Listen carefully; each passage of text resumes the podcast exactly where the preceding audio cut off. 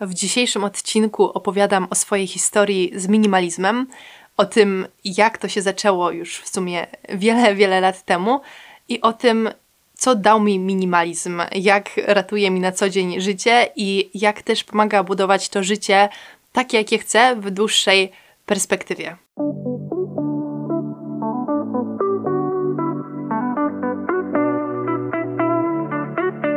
Cześć, z tej strony Julia, a to jest podcast Świat Burzy, w którym poruszam tematy związane z naturą, podróżami i rozwojem.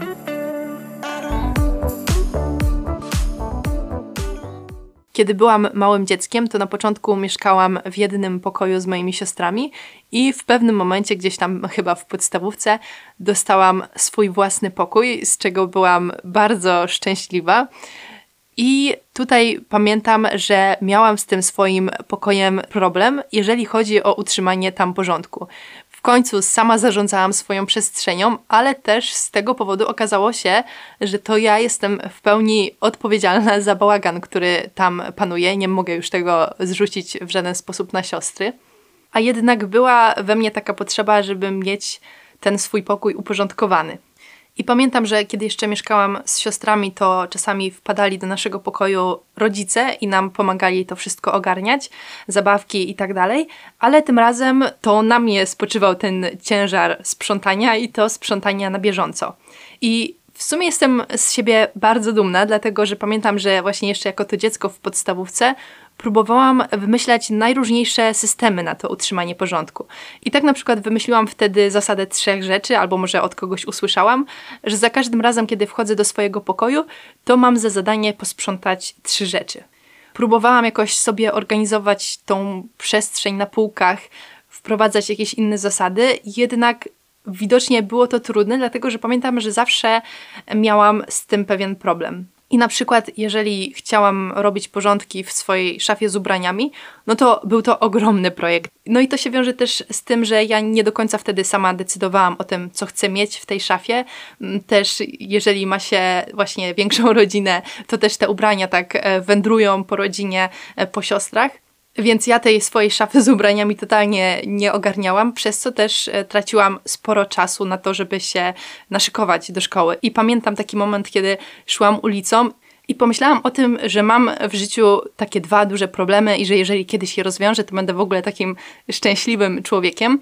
Pierwszy problem to był trądzik młodzieńczy, a drugi problem to było właśnie to, że, że tak problematyczne było dla mnie ubieranie się i to, w czym pójdę do szkoły. Też mam taką bliską osobę, gdzie od długiego, długiego czasu przewija się taki wręcz chorobliwy temat gromadzenia różnych rzeczy i kolekcjonowania, przynoszenia, zbierania aż nadto, więc ja też brałam w tym udział, obserwowałam i widziałam, jakie to negatywne skutki przynosi na życie i że taka za duża liczba rzeczy to jest realny problem, który może paraliżować i to nie tylko tę osobę, ale też ludzi wokół. I można powiedzieć, że to są takie ekstremalne jakby efekty tego, że ma się dużo rzeczy, przez co ma się bałagan, ale również u mnie dochodzi kwestia tego, że jestem osobą wysoko wrażliwą i ja o tym się dowiedziałam stosunkowo niedawno, ale teraz widzę, że po prostu taki natłok rzeczy, nawet jeżeli one nie są w bałaganie, ale jeżeli po prostu dużo się naokoło mnie dzieje, to to mnie w pewien sposób przygniata, przytłacza. I to, że ja sobie posprzątam w szafce i ta szafka jest nawet zamknięta, ja powiedzmy siedzę sobie przy biurku i nie widzę jej zawartości, ale to, że ja wiem, że mam w tej szafce porządek, że wiem dokładnie, co tam się znajduje, że ona nie jest wypchana jakimś chaosem, to jest dla mnie naprawdę ogromna ulga. Także ten bałagan, ten nadmiar rzeczy wpływał i wpływa mi cały czas, jeżeli znajdę się w takim miejscu, również na moją głowę. A porządek i upraszczanie tego daje mi również w tej głowie takie dodatkowe miejsce i spokój. Plus ja też mam ogromną awersję do szukania. Jeżeli nie mogę czegoś znaleźć, to się bardzo łatwo denerwuję. No właśnie, no i taki chaos też po prostu utrudnia tą codzienność i funkcjonowanie na co dzień. Realizowanie jakichś planów, to, że się jakieś rzeczy gubią, czy że tracę czas na zastanawianie się, w co ubrać. I ktoś może powiedzieć, że no ale w czym problem? Wystarczy, że będziesz dbać o porządek. No i ja zauważyłam z czasem, że mogę wprowadzać najróżniejsze systemy, sprzątać naokoło, układać te rzeczy, ale jeżeli mam ich dużo, to zawsze będzie to dużo bardziej czasochłonne, przytłaczające, trudne. I w końcu doszłam do wniosku, że jedną z odpowiedzi na to, żeby zacząć ogarniać tą swoją przestrzeń i żeby ona zaczęła działać na moich zasadach, jest ograniczenie tej liczby rzeczy. No i też nie chcę, żebyście mnie źle zrozumieli, bo ja nigdy nie miałam jakichś zapędów do kolekcjonowania. Jedyne, co kolekcjonowałam kiedyś, to jakieś znaczki, jakieś kartki takie z różnymi księżniczkami w podstawówce. I to nie była jakaś chora liczba rzeczy, ale zauważyłam, że czym mniej mam tych rzeczy, tym jest mi naprawdę coraz łatwiej. Jednak też jednocześnie myślę, że to była taka trochę nierówna walka z pokusami konsumpcjonizmu, bo ja z jednej strony wiedziałam, że chcę mieć mniej, ale z drugiej strony jak się pojawiło coś fajnego, no to pojawiało się to pragnienie, żeby to mieć, więc albo kupowałam, albo przygarniałam, jak mi ktoś coś dawał. I tak sobie z tym walczyłam, walczyłam ze swoimi pokusami i gdzieś jakoś w gimnazjum usłyszałam właśnie o minimalizmie. I to dla mnie było jak jakieś objawienie. To było takie jasne sformułowanie takiej mojej potrzeby i taka klarowna wizja. I wtedy zaczęłam słuchać najróżniejszych podcastów o minimalizmie i zaczęłam o nim czytać, co pomogło mi bezwzględnie upraszczać to, co się dało, czy wyrzucać to, co stało powiedzmy od dwóch lat nieużywane, ale cały czas gdzieś tam mi się wydawało, że może jeszcze się przyda. Za każdym razem ten proces decyzyjny, czy coś wyrzucić, czy zostawić, to jest wymagające. Każda decyzja taka, nawet mniejsza, pochłania pewną energię. Jest to też bardzo czasochłonne. Jednak takie porządki wtedy już były długoterminowe. To nie było tak, że raz sobie poukładałam ubrania i za chwilę i tak musiałam je przegrzebać, żeby poszukać, w czym jutro pójść do szkoły i później znowu te ubrania na nowo układać. Tylko tym razem takie porządki miały realny wpływ na to, że później było mi prościej. Więc była to wtedy dla mnie bardzo duża motywacja, to, że pochłaniałam różne materiały o minimalizmie. I muszę przyznać, że nawet dawało mi satysfakcję to, że mogę usunąć coś, czego nie używam, albo coś, co nie jest potrzebne. I tutaj od razu zaznaczę, że ja też nie jestem, powiedzmy, takim ortodoksyjnym minimalistą. Może powiem, jak ja postrzegam minimalizm i dla mnie wyznacznikiem minimalizmu nie jest to, że się posiada jak najmniej rzeczy, tylko że posiada się tylko rzeczy, których się potrzebuje, które nam służą, których rzeczywiście używamy albo chcemy używać, albo jakoś nam umilają życie. I są rzeczy, których w swoim życiu mam więcej i świadomie zdecydowałam, że, że chcę ich mieć więcej. I tak na przykład ja na swoim Kindlu mam dużo książek, dlatego że lubię mieć możliwość sięgnięcia w różnych momentach po różne książki. Albo mam też w szafce bardzo dużo różnych herbat i naparów, dlatego że sprawia mi to dużą przyjemność i lubię mieć też ten wybór. Czasami na różne herbaty mam ochotę, ale z kolei też dbam o to, żeby były tam rzeczywiście takie zioła, takie herbaty, które rzeczywiście piję. Żeby nagle się nie zrobił w tej szafce chaos i że nagle muszę robić wielkie przeszukiwanie szafki, żeby napić się takiej herbaty, na jaką akurat mam ochotę. Czego mam jeszcze dużo? Mam też bardzo dużo różnych roślinek w swoim mieszkaniu, ponieważ kocham rośliny i bardzo uprzyjemniają mi tę przestrzeń. Kolekcjonuję kartki pocztowe z wyjazdów, właściwie nie kupuję żadnych innych pamiątek, ale kartki pocztowe, na których piszę parę słów, kilka jakichś wspomnień, stanowią dla mnie taką fajną pamiątkę. Też robię strasznie dużo zdjęć i to też jest dla mnie ważne. Więc dla mnie minimalizm to jest upraszczanie życia, też takie hasło, że często mniej znaczy więcej, ale jeżeli coś stanowi dla mnie jakąś wartość, to nie będę tego wyrzucać tylko w imię tego, że muszę mieć mało rzeczy. I tak doszłam do tego, że jak kiedyś porządkowanie szafy zajmowało mi kilka dni, to teraz jeżeli robię przegląd szafy, to zajmuje mi to dziesięć, maksymalnie piętnaście minut, czy decyzja też, w co mam się ubrać, jest dużo szybsza, dlatego że ja dokładnie znam zawartość swojej szafy, stworzyłam jakiś tam swój prosty styl. Mówiłam wam w którymś odcinku, że moja garderoba to głównie czarne, granatowe khaki. Ostatnio też dodałam taki kolor majonezowy i zastanawiam się nad niebieskim, takim turkusowym.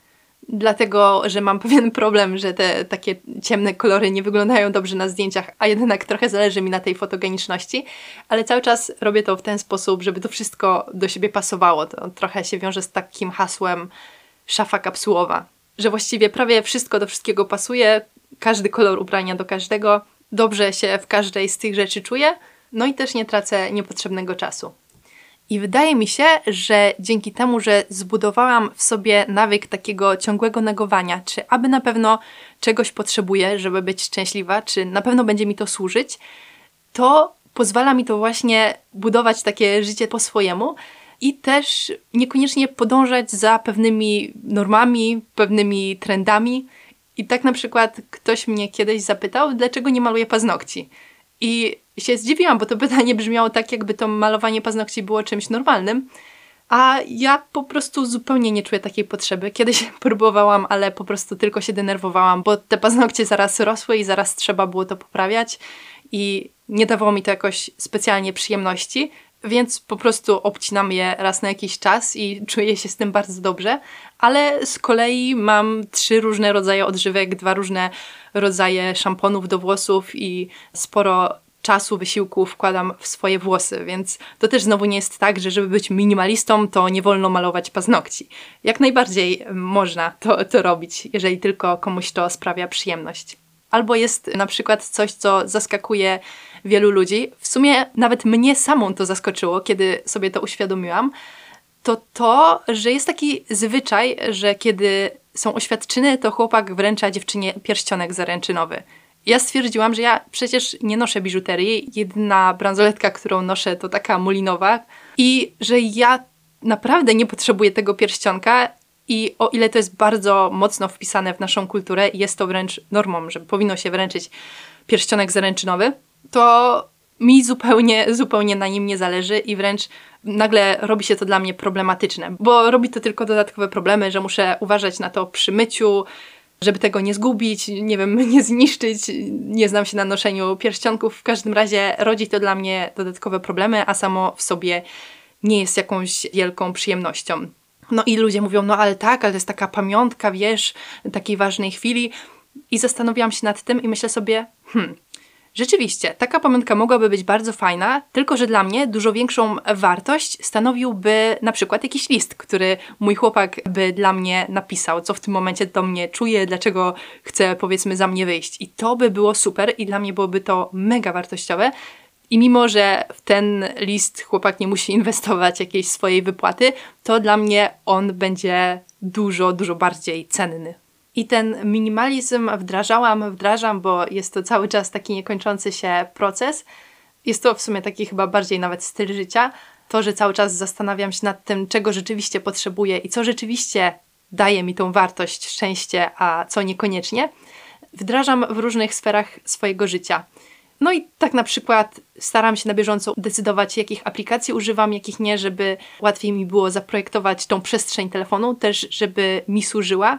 Czy też kiedy się przeprowadziłam, to od razu pochowałam większość różnych naczyń, zostawiłam dosłownie kilka kubków, kilka talerzy, kilka misek, dlatego że wiedziałam, że ten nadmiar będzie dla mnie przytłaczający, a jednocześnie też nie potrzebuję tylu rzeczy na co dzień, zwłaszcza jak trzeba je samemu później zmywać, to jest yy, masakra. Staram się też stosować tą zasadę minimalizmu przy planowaniu dnia, żeby nie planować sobie nie wiadomo ilu rzeczy, żeby raczej planować mniej, ale żeby to wszystko było bardziej efektywne. Też wzięłam pod lupę różne moje nawyki, żeby ograniczyć jakieś impulsywne, emocjonalne kupowanie. To staram się zawsze przygotować przed wejściem do sklepu listę zakupów, dlatego że ja nawet jak mam kupić jakieś trzy rzeczy i wejdę do, do sklepu, to mojemu mózgowi odbija. On nagle zapomniał, co miał kupić, nagle rozgląda się na wszystkie strony, bo tyle kolorowych, ciekawych rzeczy jest dookoła. Dlatego taka lista dla mnie jest na wagę złota. Nie wiem, też chociażby zajęcia dodatkowe. Kiedyś miałam ich pierdyliard, a teraz też mocno, mocno to ograniczyłam. I mogę się cieszyć większym spokojem i też zastanawiać się właśnie zawsze, czy ta dodatkowa aktywność to jest coś, co na pewno właśnie, już się powtórzę, ale przynosi mi tą wartość i że może wolałabym ten czas poświęcić na coś innego. Kolejna rzecz na przykład, z której jestem bardzo z siebie dumna, to to, że w liceum postanowiłam, że nigdy więcej już nie będę przejmować się ocenami. Dlatego, że w gimnazjum te oceny miały jeszcze znaczenie, ale w liceum liczyła się już tylko matura. Ja stwierdziłam, że nie zamierzam się uczyć wszystkiego tylko po to, żeby mieć jakiś czerwony pasek na końcu i że mi zależy tylko, żeby zdać. A naprawdę do tej pory miałam bardzo często czerwony pasek. Właściwie nie wiem, czy nawet nie zawsze, bo byłam dosyć dobrą uczennicą. I rzeczywiście tą zasadę stosuję do dzisiaj, nawet na studiach. I uważam, że tyle, ile mi to daje przestrzeni, że ogranicza to mój stres, dlatego że mam znajomych, którym na przykład zależy na stypendium i oni się strasznie tym przejmują, stresują i ja wiem, że gdybym się postarała, to może miałabym szansę na stypendium i w ostatnim semestrze na przykład zabrakło mi jakichś siedmiu procent, żeby się ubiegać o to stypendium, ale zupełnie tego nie żałuję, dlatego że dużo bardziej wolę mieć tę przestrzeń, ten czas, nie mieć tego stresu, niż myśleć o ocenach i skupiać się na tych przedmiotach, które rzeczywiście mnie interesują i na których rzeczywiście mi zależy, niż na samych ocenach. Powstał już w tym podcaście odcinek o pakowaniu się i minimalizmie w podróży. Jest to odcinek numer szesnaście. Zresztą jest to jeden z takich bardziej popularnych odcinków, co mnie bardzo cieszy, bo stworzyłam go razem z wami. I jeżeli chodzi o te podróże, to ja uwielbiam to, że mam tylko plecak i walizkę i tam mam wszystko, czego potrzebuję. I bardzo mi się podoba w podróżach to, że one mnie wręcz tak trochę zmuszają do tego, żeby wyeliminować to wszystko, czego nie potrzebuję i pokazują, że zobacz, że tylko z tymi kilkoma rzeczami możesz żyć i, i możesz przeżywać bardzo fajne przygody. I mnie niesamowicie pociąga coś takiego, że mam na przykład tylko dwie bluzki, dwie pary skarpetek, filtr do wody i przez kilkanaście dni sobie wędruję gdzieś po górach z moim plecakiem i to jest wszystko, czego potrzebuję. Jeżeli wam też coś takiego się podoba, to bardzo was zapraszam do odcinka o jednym z najdzikszych parków narodowych w Europie, o parku Sarek, to jest odcinek czterdziesty czwarty z Martą Romanowską, gdzie właśnie Marta przeszła przez taki park tylko z plecakiem. Jest to bardzo fajny odcinek. No i właśnie tak, że, że podróże tak z reguły narzucają nam trochę ten minimalizm, zwłaszcza jeżeli wiemy, że będziemy musieli później to wszystko nosić na własnych plecach. Także podsumowując ten odcinek, znacie już moją historię z minimalizmem. Minimalizm pomaga mi od takich prozaicznych rzeczy jak porządek wokół mnie, który przekłada się na to, że mam dużo więcej miejsca w głowie, tracę też mniej czasu i zasobów intelektualnych na jakieś niepotrzebne decyzje na co dzień, tak jak w co się ubiorę kolejnego dnia. Dlatego, że każda decyzja nas coś kosztuje, a ja na przykład wolę się rano pouczyć fiszek z angielskiego, niż zastanawiać się, w co się ubrać. Minimalizm też daje mi wolność i jeżeli miałabym się w tym momencie gdzieś przeprowadzić, to dla mnie nie ma problemu przez to, że nie mam tych swoich rzeczy aż tak dużo. Uważam, że bardzo dużo daje mi to, że właśnie zbudowałam ten nawyk kwestionowania, czy na pewno potrzebuję różnych rzeczy i też mniej ślepo podążam za różnymi normami, zwyczajami i zastanawiam się, co rzeczywiście sprawi, że ja będę szczęśliwa, a nie co mówi mi środowisko i ludzie dookoła, że to mnie uszczęśliwi, bo nie wiem, bo takie są normy. No i takim skutkiem ubocznym jest też to, że oszczędzam pieniądze i wydaję je na to, na co rzeczywiście chcę, unikam impulsywnych zakupów i nie tracę ich na rzeczy, które nie są mi potrzebne. Chętnie nagram więcej odcinków, jeżeli ten temat was interesuje. Można by o nim naprawdę bardzo długo mówić.